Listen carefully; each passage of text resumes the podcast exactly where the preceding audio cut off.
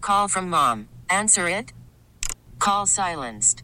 Instacart knows nothing gets between you and the game. That's why they make ordering from your couch easy. Stock up today and get all your groceries for the week delivered in as fast as 30 minutes without missing a minute of the game. You have 47 new voicemails. Download the app to get free delivery on your first three orders while supplies last. Minimum $10 per order. Additional terms apply. Hey, everybody. Welcome to Snark Monkey number, I'm going to say 16. Joe Cipriano. Here we go with another episode of a guy whose voice I know you know. And you have probably heard more times than you can even imagine. In fact, we discover right away that even I have heard it more than I can even imagine. Uh, this is a guy who has been doing actually almost almost his entire career has been built around high profile promos for national television. Now he's done much more than that. But he's got a very distinctive style, a very distinctive voice, and it was something that just kind of caught. This he's got a great story about how he basically started on the road to what has become a very successful career in promo voiceover, commercial voiceover, radio imaging, uh, and we geek out a little bit and get a little radio nerdy at one point because there was a time back in the ancient period known as the 80s. Look it up, kids. Where Joe and I worked at the same radio station, the biggest radio station on the planet at the time, 102.7 Kiss FM, playing the hot hits for all of Southern California. So uh, we uh, definitely get a little nostalgic about that. But also, we get a little insight into a very particular type of work that Joe has managed to perfect and continues to try and perfect. His work ethic, his attitude, his story is. Um, is really fun. And it's largely been documented in a book that we mentioned called Living on Air, which is available out there in the world. So check that out or look on the Snark Monkey site for links and stuff to that. But let's get into it. You'll recognize his voice right away. Uh, Joe Cipriano, an awesome guy, a dear friend. You know, is he a dear friend? I like to call him. I want to. I want to do that little show busy thing. A dear, dear friend, Joe Cipriano. But is he really? Has his wife and I and my wife and him have we all hung out? You know, done dinner parties, gone to galas? No, but I still feel like he's a dear, dear friend. I'm going to call him a dear friend. My dear friend Jim. that is not a big hint, by the way, that the Ciprianos and the Morgans need to hang out, Joe. Okay, that's really I we're not we we don't like people. Uh, I'm just saying I consider you a dear friend, despite the fact that we don't socialize at all. Well, now I'm not really sure I like you at all. All right, here he is, Joe Cipriano. Check it out, uh, Snark Monkey number something, sixteen. Sure, let's say sixteen. Pretty sure it's sixteen. Just do music, please.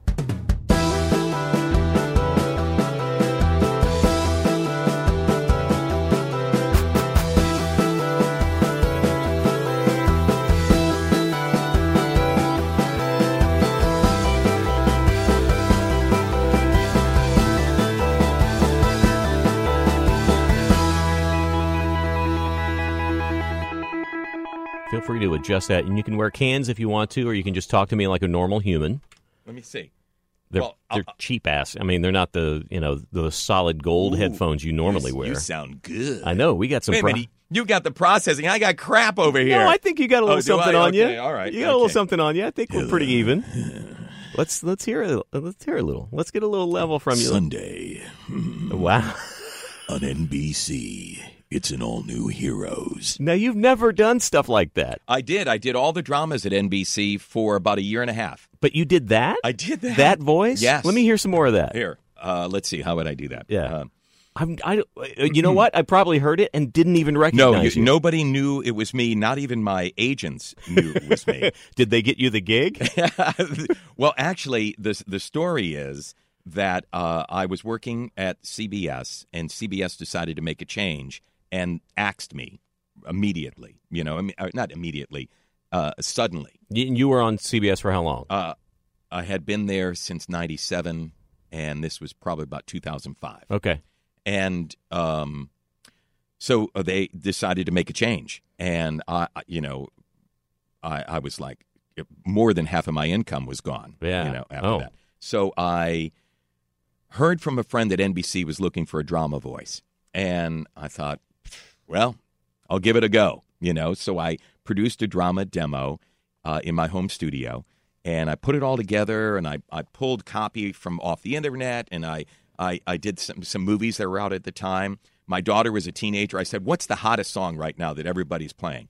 And it was uh, Hollaback, and I put Hollaback underneath Oh, some Gwen of the Stefani. stuff. Okay. Yeah. and um, I, I produced this thing with this, you know, Tonight on an all new Heroes, one man, one woman, Lair Dog.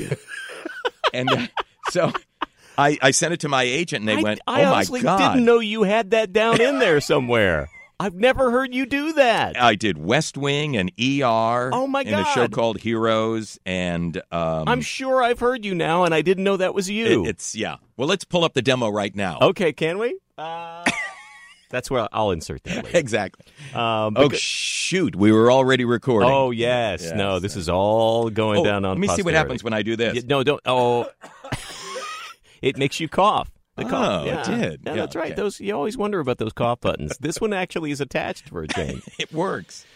Oh, Joe Cipriano. Oh, Lair Dog. What can we possibly talk about that isn't already in your best-selling book, Living on Air? Adventures in Broadcasting. There's the first big plug. Okay, okay, it doesn't it doesn't need a fanfare.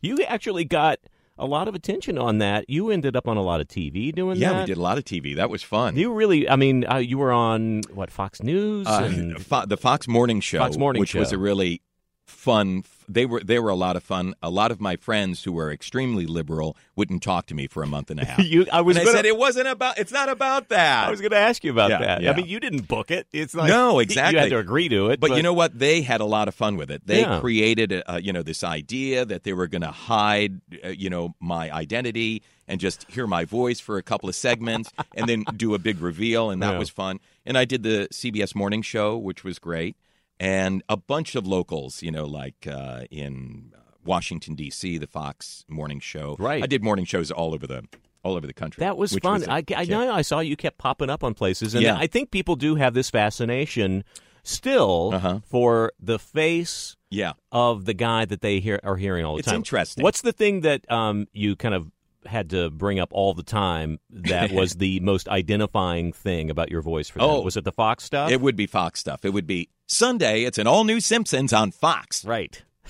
followed by King of the Hill or something like that. You know, then it's an all new. you know. or Oh whatever. Yeah, God! Yeah. and one of my very good friends, also the very first podcast on Snark Monkey, uh, James Arnold Taylor, Oh, is boy, is James. the on Fox guy. Yes, he is so good. So he you does the guys whole balance each other out. The whole animation uh, dom- Domination domination, thing. on Sunday night, Yeah. and his live show that he does about voiceover, about his voices, and about the challenges in his life is stunning. Yeah. it's amazing. Did some of that resonate with you? Because your Oh. book, um, your book is great, and I I want to try and talk about something that isn't s- feel like you've talked about a million times because you you do cover it in the book. But let's let's just give the nutshell. Mm-hmm. Where were you born? Waterbury, Connecticut. All right, and uh, what did your parents do? My dad was a foreman at Scoville Manufacturing. Mm-hmm. and my mom was a housewife. She worked early on uh, in uh, the uh, Peter Paul um, Candy Company Oh, in really? Naugatuck, Connecticut, on the assembly line, a la Lucy and Ethel. Yeah. She met her best friend. Her Ethel was Faye Marinelli, and my mom, whose name was Ermina. She was 16 years old and working. Uh, they would wrap candy on the on the the line. This that is would a come down. movie you saw, and you're making all this up. no, this is really That true. you- it's like some sort of Norman Rockwell. well, I'm home from the candy Yeah, factory, exactly. And when Faye, her best friend for life, uh, found out what her name was, Ermina, she said, "Hell, I'll never remember that. I'm just going to call you Pat." and she was Pat for the rest of her life. My dad called her Pat. She was Aunt Pat. You know. son. Oh, how Yeah, funny! Everybody adapted. Yeah. Uh, siblings? My bro, Yeah, my brother, yeah. uh, Henry, Mhm. and he is uh, nine uh, nine years older than I am. I was a surprise. Oh, there. oh, oh, I, I was it going was to a say bit of a surprise. that's a pretty big gap Yeah, right. there. Um, Ah, They figured, well, we're good now. crap. Oh, Look at this guy. jeez. So, yeah, he uh, he is a uh, the interesting thing about him, he knew he wanted to get into computers.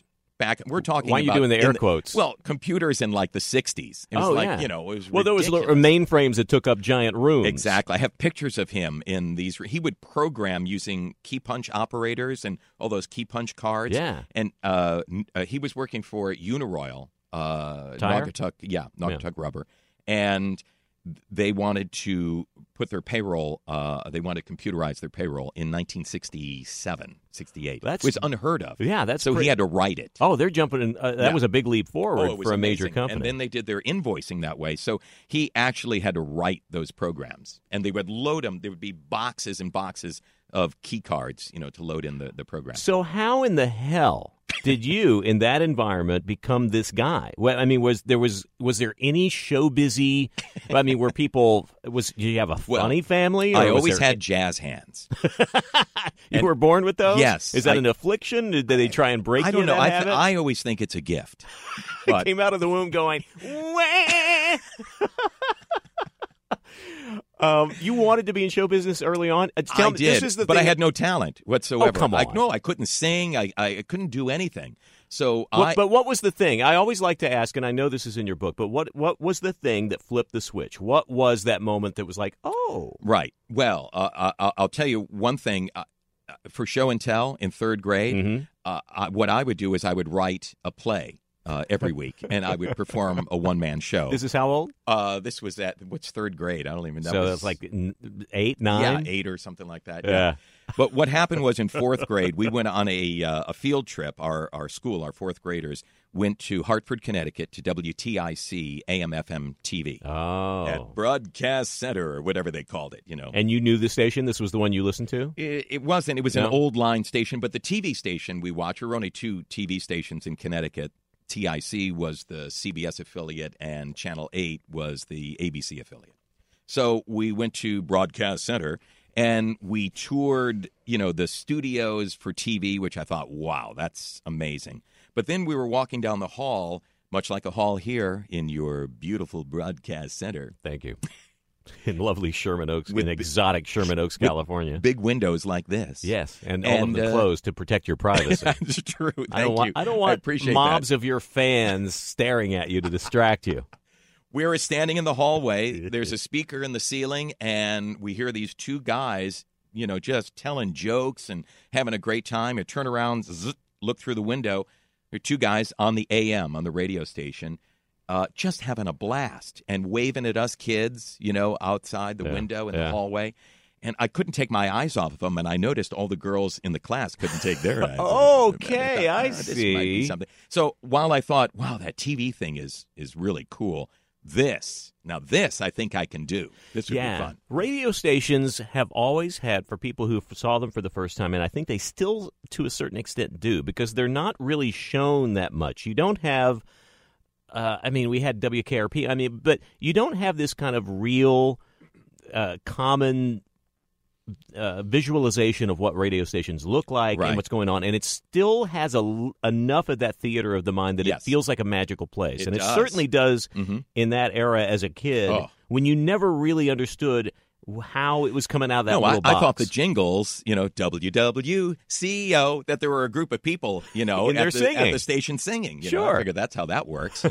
You know, they're always hanging around. I got that down. yeah, and when you see, I mean, any kid, if you were like me, any any kid that looks and sees a bunch of Larry, flashing. nobody is like you. No, I think a lot of people are like me. Really? Okay. Yeah, they just don't want to admit it.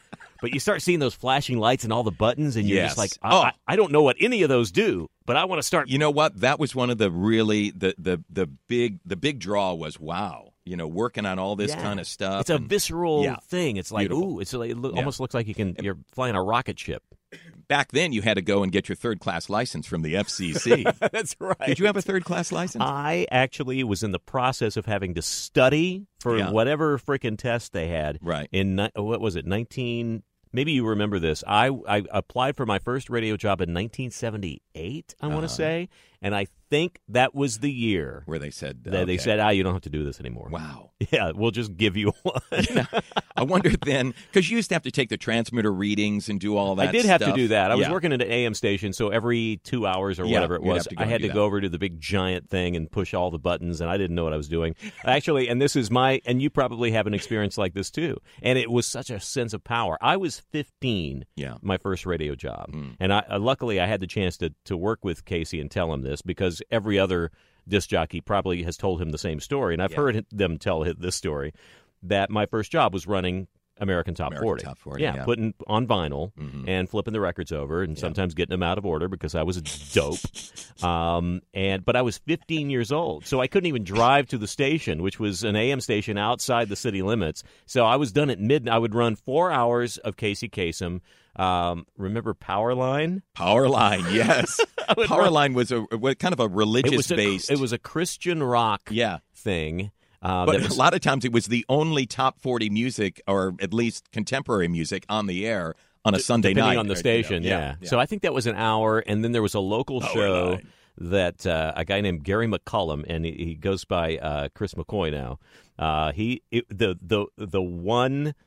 African American face in the entire station was was Gary McCollum, and I still am in touch with him. He did a show called Soul Patrol between eleven and midnight, uh, which was very funky. Yeah. and and and West Texas couldn't handle uh, anything that funky until eleven o'clock on a Sunday night, and then on on Sunday nights only, Uh-huh. I would walk over to the giant. Uh, RCA transmitter, Right. and click the red button off, Off. because we would Yes. power down until five thirty the next day. Right, right. And the the on- the very first thing I ever got to say on the radio was about three months in. They finally gave me the little card where I got to pop on the mic and go. "Th- This ends K. This is KOZA's broadcast day. KOZA's owned and operated by Odessa Broadcasting, We now leave the air. and I would be the one Dun, dun, a dun, 15 year old dun, in dun. charge of the radio station. Yeah, I would that's close scary. it, eh, lock the door behind me. I didn't Yeah. even have a key, and my mom is sitting in her house coat in the radio in the station wagon in the parking lot, Waiting for you to come out. pissed off at me that I had this job. So Yeah, I'm I- sorry. I just have to tell you, when I was 16 years old and working uh, at an AM radio station, WWCO, and you, you may have heard this story before, but it was during the Vietnam War. It was 1969, and we would have to do a minute uh, of news. You know that you would rip off the wire and Sure. it'd be just headlines. yeah, the AP wire is sitting Yeah, there clacking away. Exactly. Mhm. Our AP wire and our UPI wire, we didn't have a lot of space in the radio station, so it was in the men's room.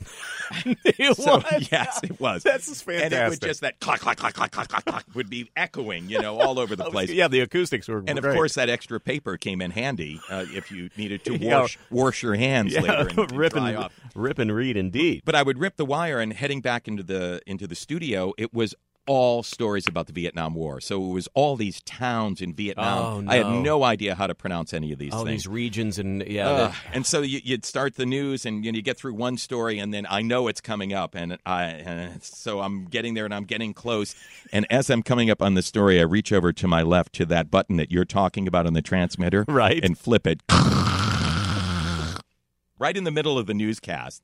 I wait like about ten seconds, flip it back on, and say, "And that's news." Now let's look at Waterbury weather. so you d could avoid having to say the Yeah. Vietnamese Yeah, area exactly. Oh, D- d- didn't they also used to g- even give you in parentheses like the yes, pronunci- the pronunciation, which, that didn't help at did not- all. Didn't help no, at all. impossible to get to struggle Plus, through I was those. like a sophomore in high school. I mean, you know, I, I hadn't gotten history or comment or current events hadn't gotten to the Vietnam Right. War yet. I used to mess around with. Uh, I worked on the FM of that station as well, and we used to on Sundays have a live show from Quassapog Park in Connecticut, and it was our afternoon guy on so the. you could say Quassahog, but you couldn't. I couldn't say Phnom Penh. Penang Bang. Okay, go ahead. the afternoon guy, it's a country station. Afternoon guy had a band, and he would perform live, and we would broadcast it live on the air. And I knew from being there that they all wore headphones, and he relied on those headphones to hear the music and monitor what he was doing. So what they would do is they would plug into the radio station so he could hear the final mix, you know, that was coming down. Right. So to f around with him, he'd be in the middle of a song. I'd turn the transmitter off the air, so his headphones are like. and I can hear him in the monitor in the studio going, "Rah," you know, going way off tune and not knowing what the hell's going on. I have to say, one of the greatest things about working smaller towns and uh, in local radio is that you usually there were usually pranks going on. There were Oh, yeah. usually, people were doing stuff to people all the time. Yeah. And, and in fact, one of uh, this wasn't a prank, but one of the stories that I told uh, when when Casey passed away was that because that was one of my first jobs, I. Uh, you know, if you remember in the early days, Casey was really only playing like n- two, maybe three songs. There were like four or five commercial breaks an hour. they, would- they would, and and so they were the short segments. And I finally got a segment that was like three songs long and maybe a long distance dedication. It was like I got time to go number two. And, and but that happened to be the night the cleaning lady oh no! uh, takes the she she looks in the booth and goes, "It's empty. Oh, Oh, I can I'll go, go in. in I and can start- wipe down the board." Knock the needle right And off the- the no, record. no, it was it was worse. What? Yeah, because because I'm in the bathroom. I'm trying to take care of business. I'm in mid, you know, Oh, push, mm. and I this is what I hear: bang, bang, bang. The record stop. The record stop. So I gotta I gotta shut down business real I fast. gotta cut this off. And right I here. run back in there and I'm looking around going, what did she do? And we had like little tiny little buttons that were stop and go on the Uh-huh. turntables. Right. And I, and I just thought, I'll hit the green one. And so what you hear on the air is, yeah, and we're coming right back, which, which means that what you heard earlier was, and, uh, and up next is number two. Horrible. We had a guy at the AM station. I, I, what happened to, to me? He would. It was him and his wife. They would come in once a week, the sweetest people, and they would clean the the radio station. Every whatever it was Tuesday night, he would knock my my needle off the off the record. You know. I'd be. I'd be, you know, in the other room Just- ripping it the was news skipping or across. something. You hear, and then it would go on the felt because it was a big table. Right. And it's- it would be Oh, you keep going around. Yeah. awful. Uh, is it? I- I hate to be too nostalgic because that just makes us sound like old men. but, Well, uh, you know, Lair, I mean- you and I go way back. we really do. you, I remember you when you were young. Wait a minute. Hey, that's not right. Well, we actually did have some history together working at the mighty, powerful, giant juggernaut of a station, Kiss FM, GSFN. in Los Angeles Mm-hmm. in the mid '80s, which reached this milestone that I don't believe will ever be reached again. Uh, certainly not in any comparable way. Uh, a 10 share and then a 10 plus. Mm-hmm. Yeah, uh, in the ratings, which double digits in, yeah, in Los it Angeles, just which is it's just never going to happen. now again. to uh, you know to explain that what what happens today. What would the number one radio station in L.A. now have? I think uh, w- w- like when Kiss does really well, or when Yeah. some of the others, I, I think probably they they they break a six when Okay. when they're doing really really well. so it was almost twice as much because I, I I know they had an usually 11. they're more in like the fives these days. Yeah, yeah. it's amazing. Yeah. it's incredible. I But mean- yeah, we worked there together. Well. Let's put it this way. You were on the FM with the 10, 11 share. I was on the AM with the .012 share. Well, yeah, let's let's get this really uh, uh, de- defined here. I was on the FM as a weekender and a fill-in guy, Right, And right. then I did end up taking a full-time job on the AM, which is our good friend Tim Kelly said that after you know being an AM, there is this required pattern change after sunset, Yes. which reduces your power. Yeah. So we would go from a small wattage station Yeah. to a no wattage No. station. Yeah. You couldn't hear it in the valley. He joked that we should use the signal as a taxi dispatch, uh, other because there was a point. Now you could hear it. It happens while you're in, you know, the middle of playing a song or doing a break. Oh, yeah, it eleven just all- fifty Kiss AM and ka-chunk. it's gone. and suddenly It's- you're like, yeah. oh, nobody's listening. Uh, I, you know, I had been working at a radio station called KKHR, Right. Hit Radio, which was an FM powerhouse. Kiss killed them because uh, KKHR, which was owned by CBS, Right. had let out the the fact that they were changing to top forty. They were going to go hot hits, and the program director of Kiss FM at the time, Jerry DeFrancesco, heard that and he locked up the term hot, Hot hits, hits, right. and started doing the format before uh, KKHR could go on the air. Right. We were giving away turkeys at Thanksgiving. Kiss FM was giving away a Porsche every Thursday Yes. with five thousand dollars in the glove box. You know? yeah, yeah, So which, by the way, KKHR didn't last very long. that's 1984. yeah, it was a lot of money. I mean, it was you don't outrageous. hear anybody doing any, a Porsche. I have an air check of me saying, "Rick, d- listen to Rick Dees Dees in the tomorrow morning." uh, your chance at a Porsche 944." And we did that more than once. Oh yeah, no. Yes. During some, the the big sweeps, they would do it. Once you a know, week. once a week. Um, Do you e-, so have you KKHR ever had died. an experience like? I mean, when I I was 21 when I got to Kiss FM, and I uh, the largest market I had worked at that point was Odessa, Texas, and I I kind of came in on the heels of I certainly did not contribute to that station getting a 10 share, but I did get to benefit from. Oh, yeah. I did get to reap the reward. Just being on the air there was Have pretty you special. ever seen anything like that in a radio station? W- going to appearances and and talking to people about it. It there was there Oh, was it a was- rock star feel to it. There really was, and uh, also, which was very cool, you could also uh, have you would have a free limo to go somewhere, Right. And you would mention it on the air. Hey, thanks to Bob's limo, but it was okay as long as you wrote it on the commercial law, Right, You know, that right. you, you did that, and and that was fine. So yeah, you were treated like a rock star. You really didn't pay. Listen, Rick Dees for years and years and years, one of the most talented, you know, morning men, and you know he enjoyed this success, but.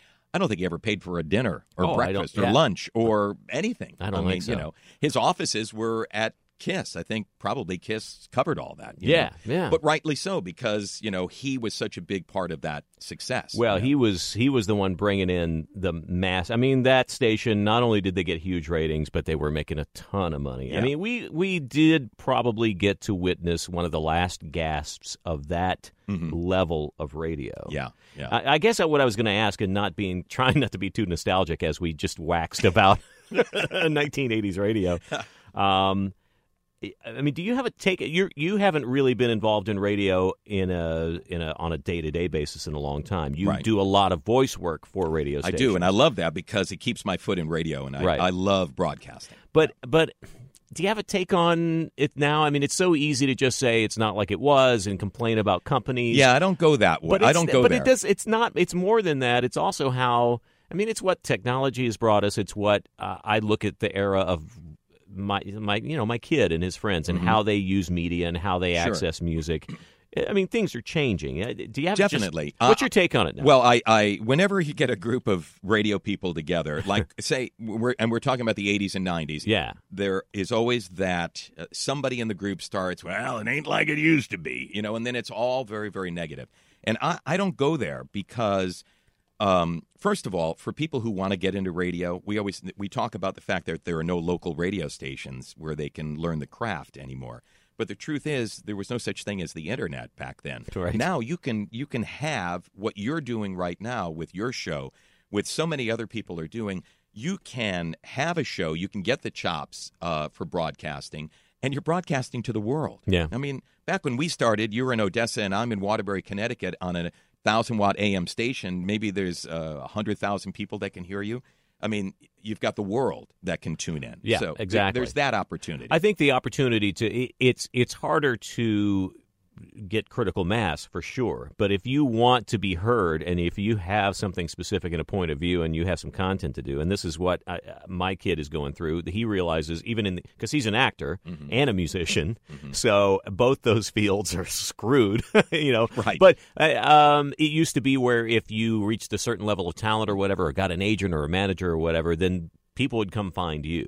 It's Right. really about it's it's this way in radio or podcasting or Mm-hmm. acting or writing or it, it, you you have to create your own work. Right? You do. I mean, just the fact that you get an agent, and for example, if we're looking at voiceover, your agent doesn't get you work. Y- you get the work, and Yeah. you go out and make yourself known. And um, I'm always working on different demos and different ideas. For example, I'm doing a push right now for radio imaging, and I'm just producing little 30 second things that I post on, uh, I tweet out, you know, saying here's you know some of my favorite um, radio imaging stuff that I Oh, did wow. in the past year. This Just is kinda- anything to This is you know. what I want to talk to you about now, which doesn't cover, which isn't in your book necessarily, because you are still maintaining your, uh, you know, you have. How long have you been doing voiceover? I mean, wh- how long would you say that career has Yeah. been going on as a? Uh, when did you flip the switch from radio to being full time VO? It was a you know it's a gradual sort of Yeah. thing. I was working in Washington D.C. and I became aware of these great voices that represented television networks like Danny Danny Dark at NBC, and Right. Ernie Anderson, the Love Boat, you know, Vegas. right? Exactly. I thought, wow, that's something I can do. So in Washington D.C., I started per, uh, you know going after uh, voiceover work while I was working in radio, and I had some success uh, in the local market. And I realized I'm not going to really get more than local and regional type work. There was no such thing at the time as ISDN and uh, this connectivity that you can be a voiceover person and live anywhere in the country, in No, the world, no. and, and connect and work for the networks and it, it happens all the time and it's wonderful it's opened up a, a great talent pool you know for the networks at the same time it's created a huge competition among voiceover people because there are so many people that are available The now. entire country, the entire world Yeah. can send auditions from Exactly. anywhere they are right Yeah. now. Yeah. So uh, my wife and I, Ann and I, decided. Okay, she was in broadcasting. She was in TV. I'm in radio. Uh, this is what I want to pursue. She wanted to, you know, pursue a career in broadcasting. We decided it's either going to be New York or, or Los Angeles. We did a trip. We went a two week trip. One week in New York City, one week in Los Angeles, and we stayed at the Plaza Hotel in New York City. We did it up, and it was great. And Awesome. it was the San Gennaro Festival at the time. Oh, wow. I mean, it was so fun. but then we flew out to Los Angeles, and it was whatever time of the year was, you know, uh, it was cold in in New York. And out here it was sunshine and beautiful, and we rented a 73. rented a Mercedes convertible. And Oh. I said, "All right, this is what." But uh, I always said that uh, I'm not going to move to a new city uh, unless I have a job uh, in radio to support me. So after that decision, it took a good year, year and a half before I was able to land a job in LA that would move us out here because I did not want to be just another starving actor in Los Angeles. Right, right. You know, i- if you go into an audition and you need that job, they smell it on you. It's Right. the stench of, you know, Desperation. desperation Yeah. that's all over you. So, uh, and I always recommend that to people. Don't put yourself in that position. You know, have something that you can do during the day, during the night, whatever it is that covers the nut. I you think know. that's interesting uh, because I, I've I've noticed that too in, in, in some of the acting I've done and also in, in talking with my son about the same thing. If you walk in the door as i- i- if if you're exuding this thing of oh please give me this job I'm right. I'm going to launch into chorus line I hope I get it I really hope I get it I hope I get it Oh, and, Um, the, and the costuming is beautiful. Where did that come from? I- who who else has got jazz, Jazz hands, in the room yes.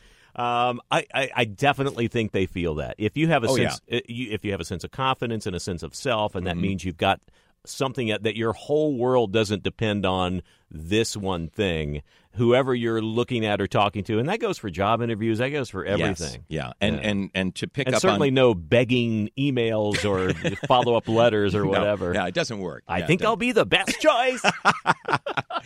Uh, you had asked, uh, you know, what was kind of like the break and what, what, you know, started it up. I remember when I left the East Coast telling my dad, I said, it's going to take 10 years. This, uh, I, I got to put in 10 years before really I think I can make some sort of money in voiceover. And that was 1980. now, that we what moved gave you out here. that sort of insight? It just I- felt like the right. I just felt I needed 10 years. because that's kind of that's almost like the Malcolm Gladwell kind of Interesting, you know yeah. I mean it's like it, that that is uh, stand-ups will say that Mhm. uh, you know they say like maybe maybe 6 years you can call yourself a professional and in 10 years you're probably going to be doing well you know, it's it's like anything else. Like I, I love tennis, and you know what? You're not going to move up uh, to another ranking in tennis until you hit another 30, 40, 50,000 balls, Right. You know, and then you're going to move up. It's like anything. You ha- and you have to stay at it, and you have to be consistent and work at it every day. So I came out here. Uh, I you know found an agent. It was very difficult. I had some limited success and doing little things. Then in '82, I did the trailer, movie trailer for Fast Times at Ridgemont Oh, High. that's right. Okay, which okay, was let's uh, uh, very come cool. on. Let's hear it. uh, You were- it's the students of Ridgemont High. I mean, my voice was like, "Meow." it's in fact, it's. I'm sure you can pull it up and and, I, and hear. I it, you when know. when I read your book, I did. I, I there was a audio companion to the that's right. to the entire time.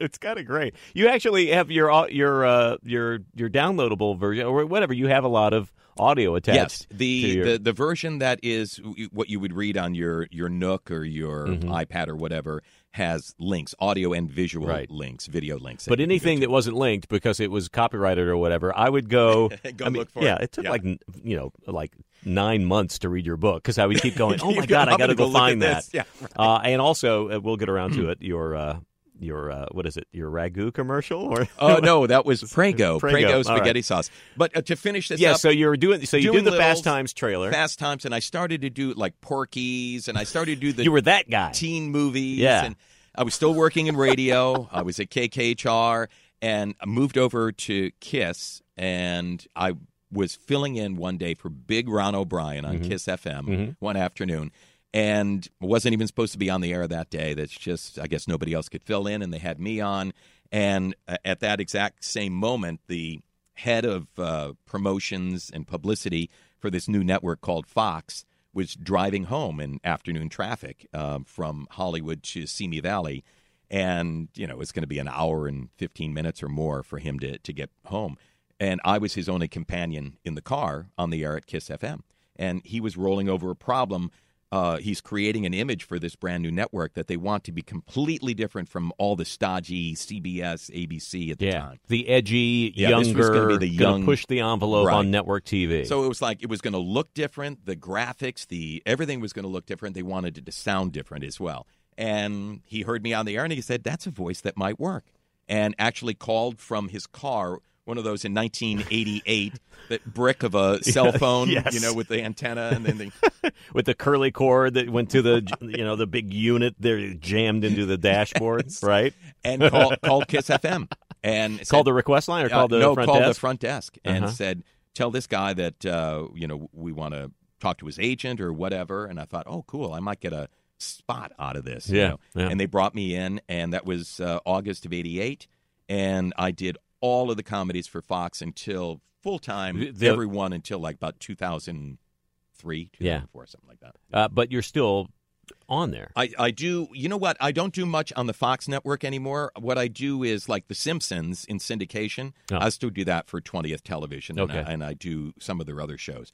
But, um, But still, that's a long association for one oh yeah, network. That's Oh, it was- crazy. It was, amazing. And and I have an addendum to that too. But I but I, I while I'm thinking of it, this is another one of the elements. There is a common pattern for most people who reach a certain level of success. And with with James Taylor, I I I called it the. Uh, the guy didn't show up syndrome. I mean, it's it's one of those things. Sure. It's the guy didn't show up, or the guy got the job but dropped out, so Right. you get to move in. Yeah. There is this, there is an element of this t- perfect timing, stroke of luck. It has Yes. nothing to do with any effort or anything you did. Right. And and it's and Luck. that's that can be kind of a that can feel like a negative thing. It's like, oh no, what if I didn't do that? But it but it's just this weird thing about being in the right place at the right time it, when you would normally never be in that spot. Right. But you know what? You have to have the skills Sure. for that intersection of timing and luck and all of that because uh, many times they will intersect, but you just don't have the skills for it and Right. it just kind of goes by. Well, there's So the, you uh, have to- there's some old tired expression. I'm very bad at those, and people post it online all uh, all the time. It's something about you know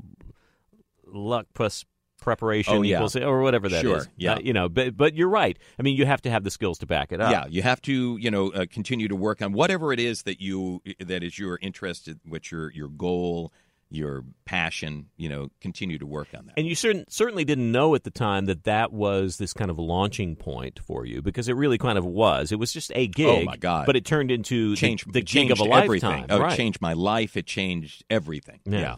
Uh, and it- it's so si- funny because anybody who watches television and and the, a promo comes on saying that you know Thursday on an all new Two and a Half Men, they're already in the refrigerator, you know, look r- rummaging around for something, and, and the fact that what that is and and it's part of the, the the network promoting itself and it means so much to the shows to the network itself and so much money and thought and effort and talent goes into that and you would never know you know that that is a gig Yeah. that you could actually make a, a lot of money at And people spend a lot of time. Now, I had a brief period of time where I was the uh, the radio voice for UPN. Uh, Uh-huh. their net for their net. I, I had a similar thing happen. Oh, okay. Actually, well, the one time I filled in for Ra- uh, I have two stories here. The one Yeah. time I filled in for Big Ron O'Brien, it wasn't very often. Do an afternoon drive in Big Los Ron Angeles. O'Brien was a lightning bolt. Yes. Oh my God. Mm. But it was a very different story. Um, that was um, right around the time, if you remember the name Frank Tastian, I guess, or am I getting that? ro- Or Ralph Tastian? Ralph Tastian. Mm. I don't uh, remember an that name. independent record promoter Okay. who had offices right next door to Kiss FM, Oh, okay. and he was apparently notorious. For bribing people to play Oh, records. And there was a CBS or 60 Minutes news story Wow. about that and mentioning him. wow. So the day that I'm filling in for Big Ron O'Brien, it was at the newer studios, the ones you're talking about Right. uh, in Hollywood and, and Sunset and Vine. Right. Um, there is a bomb threat on his office, Oh, gee. which, if you remember the studios at Kiss FM, if you turn around in that window right behind you, Sure. Oh. that's his office. Okay. So our boss at the time, Jerry DeFrancisco, walks in the the studio and says, "Hey, bud, we just got a bomb threat for Ralph Tastian's office next door. Everybody's leaving the building. We're evacuating. What do you want to do?" What do I'm you like, want to do? The one time I get to fill in for Big Oh, Ron my. afternoon drive in Yeah. Los Angeles, California, Oh, my I'm like, gosh. "Fuck no, I'm staying right here. if if this if we're going down, I'm going down with it." And Jerry says, "Me too, bud. Oh, Me too. wow. I'll be in my office." Jerry stayed. And so I'm in the That's air awesome. playing the hot hits. Oh my gosh. The police are coming in. They bring in bomb sniffing dogs into our studio while I'm. And here's the latest from Madonna. it's True Blue on Kiss FM. Um, so that was my. Oh, that's amazing. Yeah. So Oh, my you gosh. get a you get a national Yes. voiceover gig, Right. and I almost get blown You to om- smithereens. Yes, exactly. Wow. Anyway, Wow. but I but I did the um, I was on the air at Star ninety eight point seven here in Los Angeles, and I had a similar thing happen. The promotion, uh, like the big promotion VP for UPN, which UPN. was another fledgling network, was Yeah. looking for a new voice. Heard me on the air, and I got the gig for Mm-hmm. like Doing a the good, radio a good, spots? y- a good year doing Yeah. the radio spots. Um, I uh, worked for UPN a little bit as well at the time. which uh, makes perfect sense since they were practically all African I know. American themed. Isn't that funny? Yeah, so it was Yeah. my voice, this guy going, that's an all new Moesha tonight on UPN. But what people don't realize is how much effort and thought, and sometimes more thought than is needed, that goes into Yes. a certain phrase, how things are said. Right, Now, do you, as the artist, do you The artist, formerly known as Joe. Joe. Oh, Yes. Yes, Joe the artist. Yes. Do you as the the the voice, do you have a process? Do you have are do you analyze this or have you changed that over the years? Do you n- have this natural inclination to know what needs the emphasis or what doesn't? And of course the client is always going to change it on you. Right. Yeah. But but but how much science on your end goes into this? Huh? So none then. no, no. you know, uh, uh, they're uh, interpreting copy. Yeah. is uh, probably the most important part of being a voiceover artist, whatever you want to call it. I'm calling it artist. Right. Okay. Uh, In this I'll- room we I'll can go call it with we're an- artists. All yeah, right, let's yeah. go with that. Um, it's not about the. It's not at all about your voice, and that's what's so amazing. And in radio, it's all about your voice. And when we do copy and Oh, radio, this interesting. is why it's so difficult for radio people to um, move into voiceover. True. It's because you're always uh, Joe Cipriano on the air at Kiss FM. Well, we spent most of our lives uh, it kind of cr- cr- this this muscle. I mean, the the, the Right. voice box in there. We have developed this Right. muscle because we have projected in a certain way for so long. radio people sound like radio people. yeah, almost you all know, the time. some of them go a little too much, and that's called puking. But there are a lot of radio guys that play the hits. and but uh, what I'm getting at is the fact that you have a piece of copy on on the air, and you're a disc jockey. The most important thing is to get it in 30 seconds, and you're still you doing the copy. Right. Uh, when you're doing voiceover, you're no longer you. You are this character Oh. that is portraying what this message is. So you have to kind of you have to get inside the message, get inside the copy. Um, I always call it when you don't do that, you're just kind of riding on top of the words, and you're just riding along and reading, and really not putting any effort into who is this person that's speaking? Why are they saying this? Where did they come from? Where are they going? What's the message? None of that is in there when you're kind of just reading it. So, so is this? So, this is something you consciously think of as you get a new piece of copy, or as- as it kind of becomes second nature now? Do you spend that time with it to think about? Yeah, Yeah. I, I I do. I spend time now. Listen, when you're doing promos and and they hook up, you you get the copy uh, like uh, 30 seconds before. Yeah, they're moving they fast hook up and they- furious, It's yeah. like three takes, and they just want to be done and move on. And really, you know, the copy, what it looks like is it's you know, like for example, just before coming here, uh, new next Thursday, and it's like line, line, line, line. Um, only four more episodes until the one hour season finale. Line, line, line, line, line. Two and a half men, the final season continues. Line, line, line, line. CBS Thursday, 9, 8 Central. so, So you got the formula down because Yeah. y- you've done it so many times. Right. You know what they expect. You know how they're making it fit to visuals. right. We're Um, reading and we read to picture, even though we're not seeing Oh, picture. you are. You're reading to the audio. So you are fitting in the holes, Mhm. you know, and you and all of that sound on tape, which is, you know, the uh, the dialogue from the actors in the show. Right. You you see it. It's written out in the script. And um, so what you what you're really trying to do is the 2.2 seconds that you have to say whatever the line is. You try to make it something incredibly special. You know, try to give it. And if you get a second tape on, take uh, take on it, try something completely different. And a third take, something different on that too. So And how do make you fight?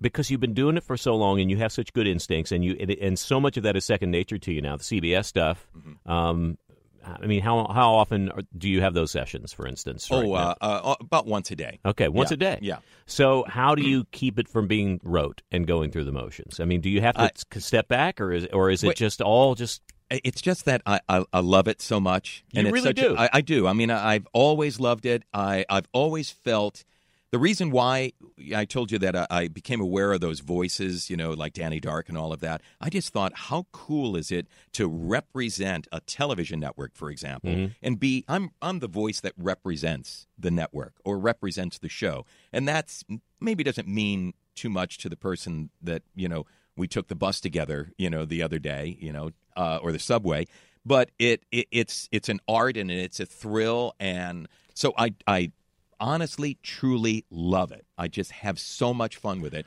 And in between those lines, I'm usually kind of giggling and laughing because I do mostly comedies. Right. And of course, you know, they they clean it all up and all of that, but uh, you know, it's that true it's, It's a true fun. joy. It's a, fun. it is a joy.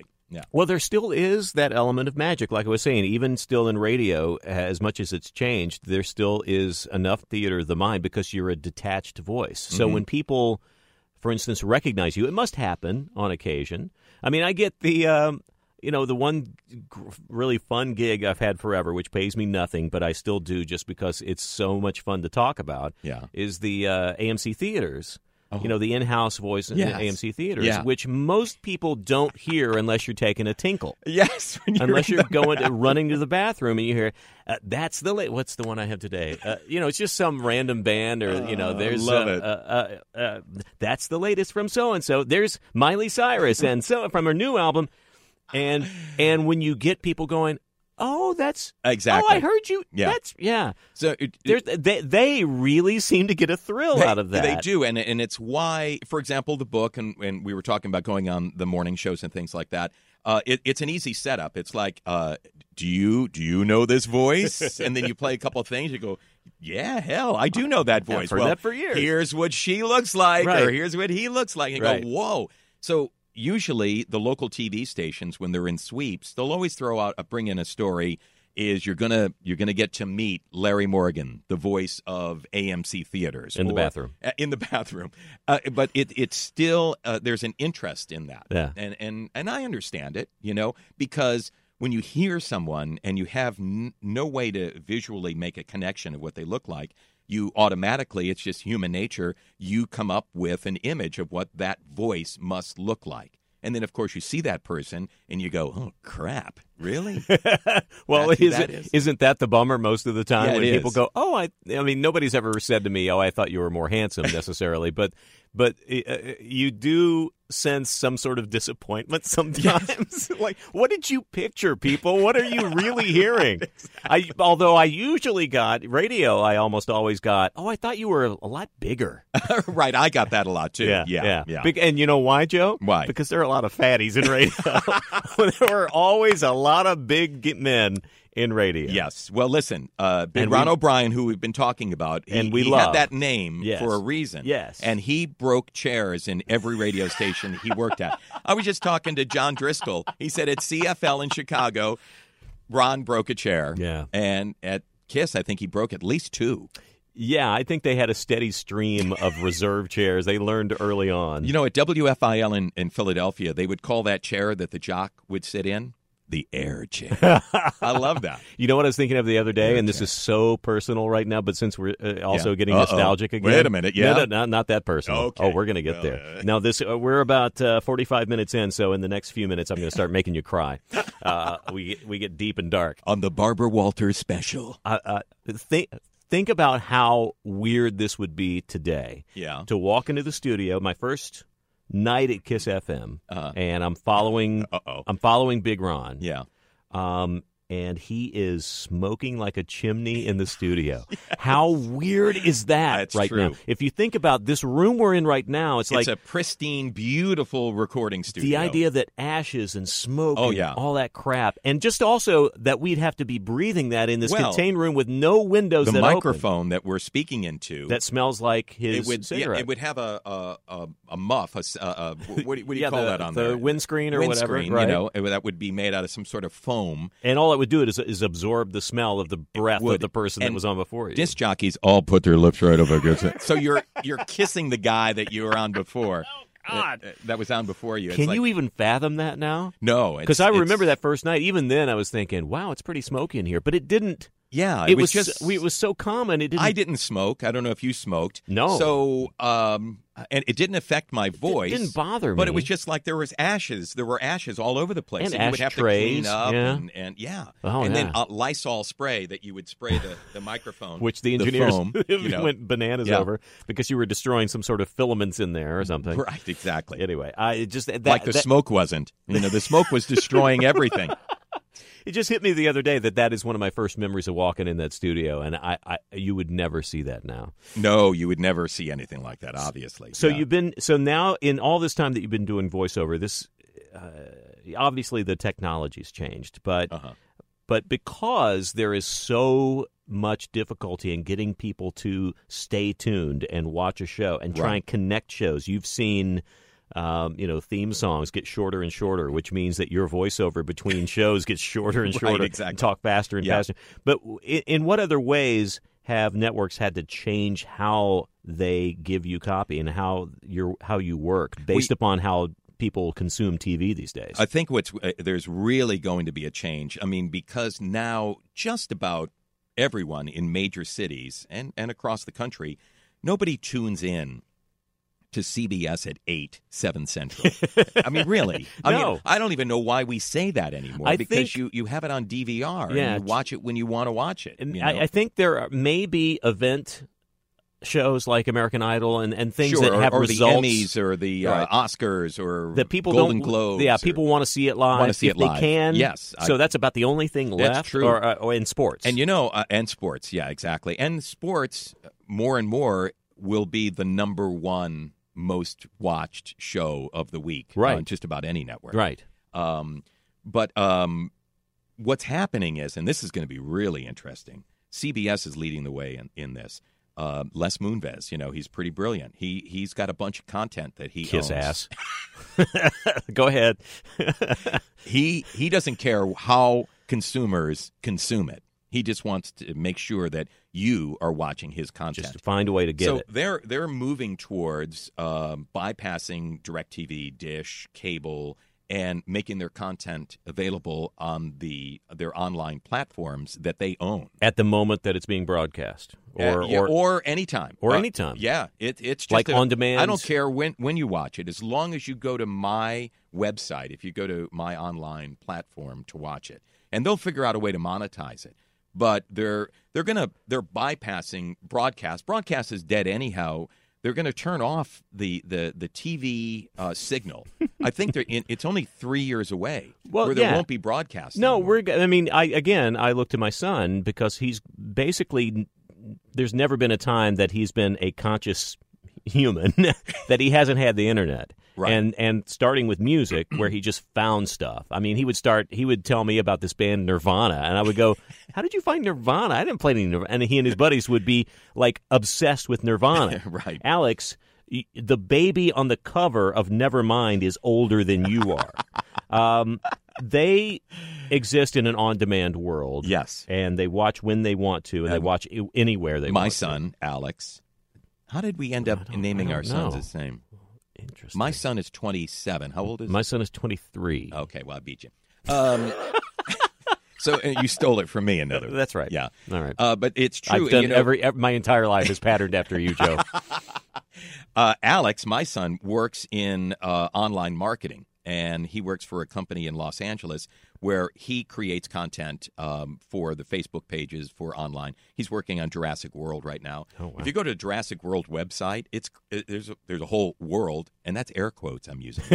we all heard it. you can even you could make believe book a hotel at Jurassic World. There's all this content Oh, that's that they're fun. just writing. He's a writer and he loves doing all of that.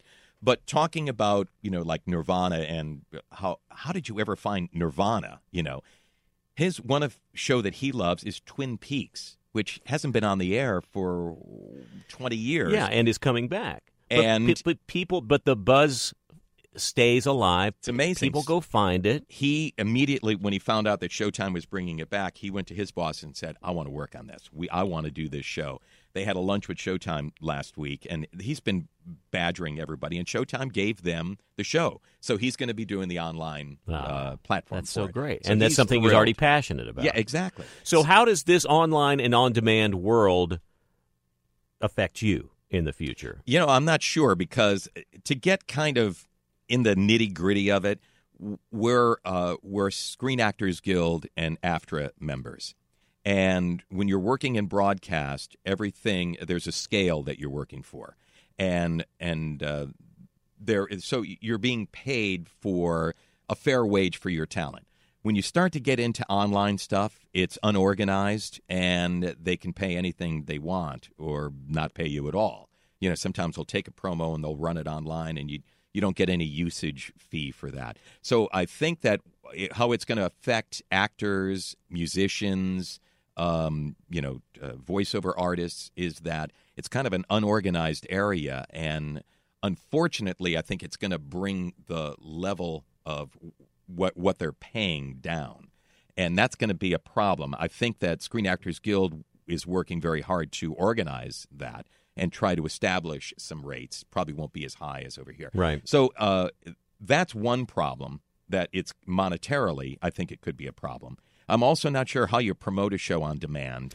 Uh, yeah, you I know, mean, do, do promos begin to disappear? uh, that it's it's possible. You still have to get the word out. So while you're watching something else, there's going to have to be a promo that says, "Hey, you know, you can also watch this." Right, right. So that's got to be there. However, however they handle that, um, I just think that uh, going at it in a positive way, uh, I think that once broadcasts and and you know that over the air starts to go away, it online is going to be more prestigious and more available Mm-hmm. and more eyes are on it and i think that it- it will take the place and it will be even better uh, Mm. that's what i'm hoping well, I certainly think that uh, as we watch things that they're putting up on Netflix and Amazon, and they're winning awards for things that are on online. unbelievable distribution the golden platforms. globes how many of those and woody allen just signed a deal with uh, amazon uh, to for right direct the tv show Honestly, I feel like the best work that I've watched over the past two years has been on TV and not in movie theaters. As much as I love a lot of the movies that Mm-hmm. uh uh, just we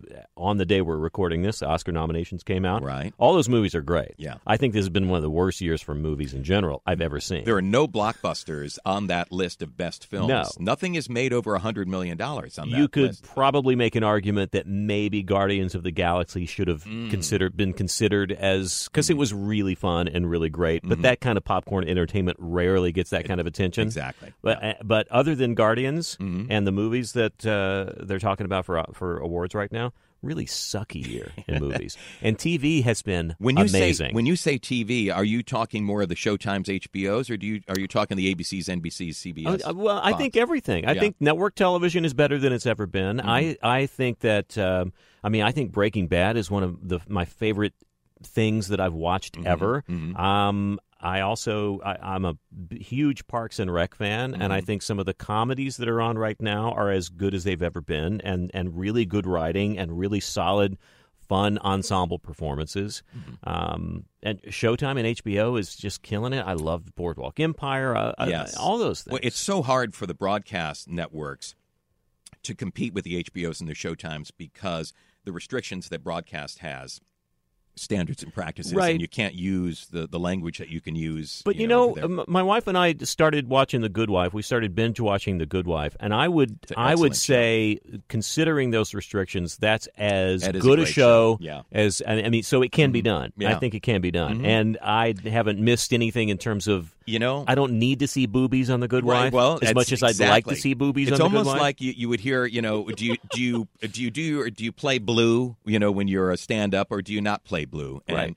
if you can not, you know, use blue humor and still be wildly funny, that's I mean, awesome. Orange Yeah. is the New Black needs that, yeah. but Parks and Rec yeah, it's doesn't. good. you know? exactly. Uh, Yeah, that's uh, good. yeah. Uh, that's a very good analogy. So, uh, quick questions, quick answers. okay. Yes. Um, no. What's the worst? Maybe. No. Sh- sh- Oh, no, oh, I have no, to let me wait? ask the question Oh, first. okay. But still, but d- Okay. reserve your answer until the question Gotcha. is done. And Will I will you point and I to will me when the cue you- yes, question is done? I will give you Okay, one of thank these you. right All right. here. Are you ready? Ready. Are you looking at me? Yes. You need to make eye There's contact. one answer. No, no, no. No, was that a Shh. question? Yes. Okay. All right.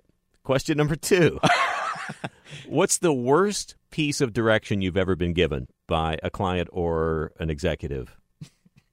Something comes to mind. uh, uh gosh a couple of things come to mind um can you Come on. Come on, Joe. i want you uh, uh, what i'm looking for in this read i want you to color it so when you're when you're reading the line think of the color orange No. Yeah. No. Yeah. No. Mhm. What the fuck does that mean? it's almost as bad Did you understand that at all? no of Yeah. course not It's go- oh i took notes though Oh, orange yes that's very good but uh Did, they, did you- were you able to satisfy? yes Did you get to Yes. orange? And you know what? I'll always give them. You know Yeah, what? That yeah. orange direction. Damn, I would have never thought of that, Yeah, but you knocked yeah. it out of the park. Yeah, you gotta And then they're butter 'em happy. up. Yeah, and then yeah. they're happy. Um, yeah. And then the other thing uh, from the movie In a World, because Yeah. I, I had a small part in In a World. Oh, Blake that's right, Bell's which is movie. wonderful. People should check that out. Great it gives you movie. great insight into what that world is like. It's pretty. I feel like it's pretty authentic, It's very authentic, And and, you- Lake Bell is such a fan of voiceover. and, and it's a great little quirky movie. It's It really is. good. It is. Yeah. I mean, you got Rob Corddry in there, and Ken Marino, and, and who Tig plays her Notaro. dad? Um, Oh, that's Fred Melamed. Oh, God, who's so amazing. good. Yeah, he's so good. Yeah, and you're he's- all right. Thank you. But I tell a story in that. that Right. Lake said, uh, you know, just we're, we were doing a party scene. She said, Just tell some some stories. And there was nothing that ended up in the movie. Except there were two scenes that ended up that were uh, ad lib. And this was one of them. It was just a, a silly story that she just wanted to kick off the beginning of this party at a voiceover guy's house. Right. And I said, you know, I was doing this session, I'm working this guy, working with this guy, and we're on our 22nd take. And he said, okay, very good, Joe. Now, on this one, can you give me a little bit more energy? And I said, well, if you go back to take one, I had plenty of energy back there. And that's true. Yeah, that happens that's all true. the time. Exactly. Um, I That was I, two questions. Yeah. Is there a third question? No, that well, that was yes. There is a third question. Ooh. Are, are you on a schedule? Do you need to go? Are you look? Are you on? Need to get somewhere? I am good for no, another- we're, no. This is it. We're gonna wrap up. Okay. Calm down. All right. Wow, boy, you've become so. You know, back when you were driving me home to Malibu with your With a window broken window. broken, Yeah. and and it's and it's 14 degrees in the back seat as you're driving me back. We we had Larry a much and I better used relationship to because I worked on the AM Saturday night. He worked on the FM Saturday night, seven to midnight. He lived in Malibu. I lived in Pacific Palisades. He would drive to my house, or sometimes I would go pick you. Yeah, up it was or whatever. adorable that we carpooled. We would drive in. It was together. adorable. I think we about didn't do that it a now. lot. No, but we we, did it a few times. And as often would happen, I'd had to park on the street uh, in Hollywood, you know, on a Saturday night. Uh, I know my memory is this was in the garage. Uh, well, the two times that that I'm thinking of, there were three or four times, but they That were you on, got they were broken on into? the street. Oh, Yeah. okay. I parked right in front of um, what was that? Sixty two fifty five Sunset, whatever oh, wow. it was. Nice. I uh, parked right in front of the front door. We had a guard down at the Right. bottom who was Right. looking at my car, and my car still got broken into. They break the window, they steal the thing. I drive Larry home, and you know it's freezing. The next night, I bring my wife's car to uh, the station. That one got broken into, and so we had two cars that had been broken into on consecutive nights. When's the last time you've been at that intersection, by the way? It I- couldn't be more pristine. and- I It's mean, it's- beautiful. It's, still a little homelessy. It- it is, but So- sorry for that. nothing like when we were Oh, there. no. If It you was were to- seedy. Oh, if you were to walk over to that B of A ATM, you would be putting your life in your hands. Right. And it- it- it- even in the daytime. And It- it was right down bad. the street is the what they used to call CBS Radio City, Right. And uh, they're doing a complete remodel. They are saving the building. Are they? Uh, yeah, Viacom has uh, committed to a 12-year lease in there. They're they're doing high-rise apartments. They're, that whole area is going to be it's going to be a campus. So But, MTV but they're will keeping be in the there. original bones. They're keeping because that's that where will- Jack Jack Benny did his oh, yeah. show. And That's all the that. cornerstone, Yeah. and there's going to be so much more built out, and it's going to be more of what you know, like an Apple computer where and Google, where it's more of a campus kind of a thing, Oh, wow. and and people can live there as well where where they work. It's going to be beautiful. you want to you, let's move in together. All right, let's go. You know what? I'll drive you over there That's right great. now. Ah. If we could just bring back those days again. So I know I know you get this because I get this all the time. Um, I get it right here. Do you see this? right Are you here? feeling that? Is it red? No, no, no. It's on the other side for Oh, me. okay. Yeah, that's weird. All right. Um, Don't touch it. okay. Fifth question. Okay. wow. How did we get to fifth? well, that was the fourth. If Okay. Uh. you get the same thing that I get, All righty. um, I get asked, and I know you get asked, how do Mm-hmm. you start in voiceover? People tell me I have a good voice. Uh, how do you answer that these days? It's it's really hard to get into this business. I say a few things. Uh, what I mentioned earlier that it's not about the voice, and that you, you- Well, that's that's a whole different deal. Coaching and and trying to Yes. get people to control their voice is one thing. I mean, are, But do you, you know recommend what? classes? Do you oh, recommend definitely. coaches? But the, the thing is, any voice can work. If you have a squeaky voice, Mm-hmm. or you have a, a sibilant voice, or you have a, a some sort of an uh, impediment, whatever. I mean, everything works for whatever it is that they're casting at that time. But what's most important, you know, uh, number one is that you is education, and you you have to take classes, you have to work. I'm at it. out. I'm out. You have to work with you don't have to work with a coach private, but you go into and do workshops and seminars. But what's most important is to never miss a day or miss a week. You have to be consistent. This is a business. This is a multi billion dollar business Right. that people when they decide they're going to do voiceover there's there are the people that say yeah i, I want to do voiceover you know and then there's people that are committed to doing this Yeah, you can't and they're do it working casually. No. Well, you can't do anything casually. No, and, you and, can't. and here's uh, the final point that I can uh, draw the parallel between all the people I've talked to is work ethic, and you have brought it up, and every one of the people who has come in here Hmm. and talked about where they've where they went. You know where they came from and where they've gone to. Right. It's been once they figure out that oh I'm good at this. Oh people want to pay me for this. Oh this is going to be my life's work. I think they work their ass off Mm-hmm, Yeah. and do it constantly and are always putting themselves out there. And the fact that you have been doing thi- this long, but you still, in the last time you and I sat and talked at your house, you were talking about, well, how do Mm-hmm. you I? weren't invited to my house. By no, the way. I You did just show up. I finally Yeah. found out where it was. Yeah. but I did get to hang out for a little while until you called your your security. yes, Um, I recall that. you put up a fuss. yeah, well, Yeah. You know, I wanted to swim, and you, uh, apparently there's a no skinny dipping rule at the Skinny Cipriano house. dipping, Yeah.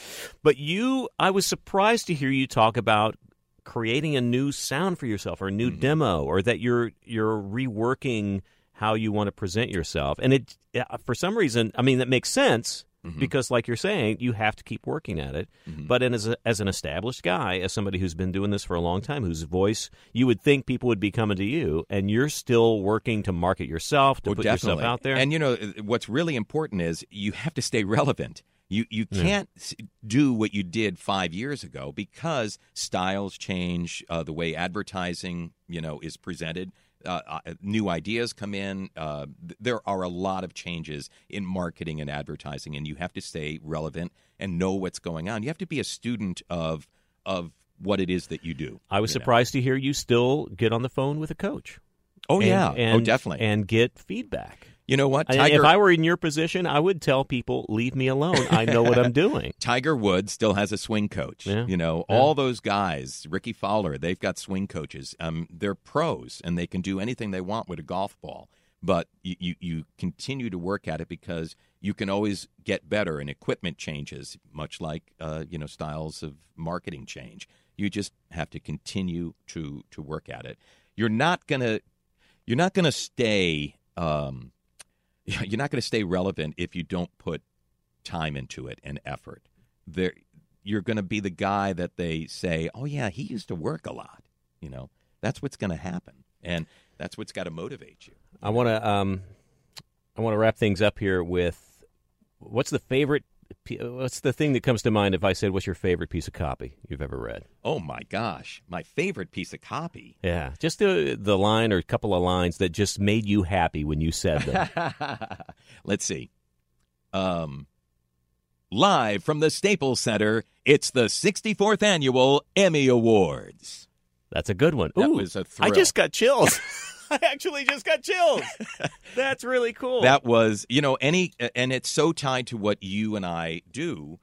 It was a bit of broadcasting, it's voiceover, it's live to the planet. I've Yeah. done the Grammys, I've done the Emmys, I've, you know, There's a all little these live glamour and shows. showbiz. It's and- so yeah. that is a real, real thrill. that's a So, yeah. that's that's really. I'll cool. light up on that one. All right. Well, uh, if you could light up on this, if Oh. I could get you to uh, uh, create some Sign- kind of sign sign off here. and sign here. Uh, how much will it? Do I have to contact your Initial agent before I ask you to here. do this? Thank All right. If you could uh, incorporate as a as a close here our our catchphrase, which was actually created by our friend James Arnold Taylor Mm. in the movie that we made, the comedy team of Pete and James. By the way, plug your book again, real quick. Living on Air: Adventures in Broadcasting, available as um, in a uh, a regular book. One of those reading things. yeah, that's right.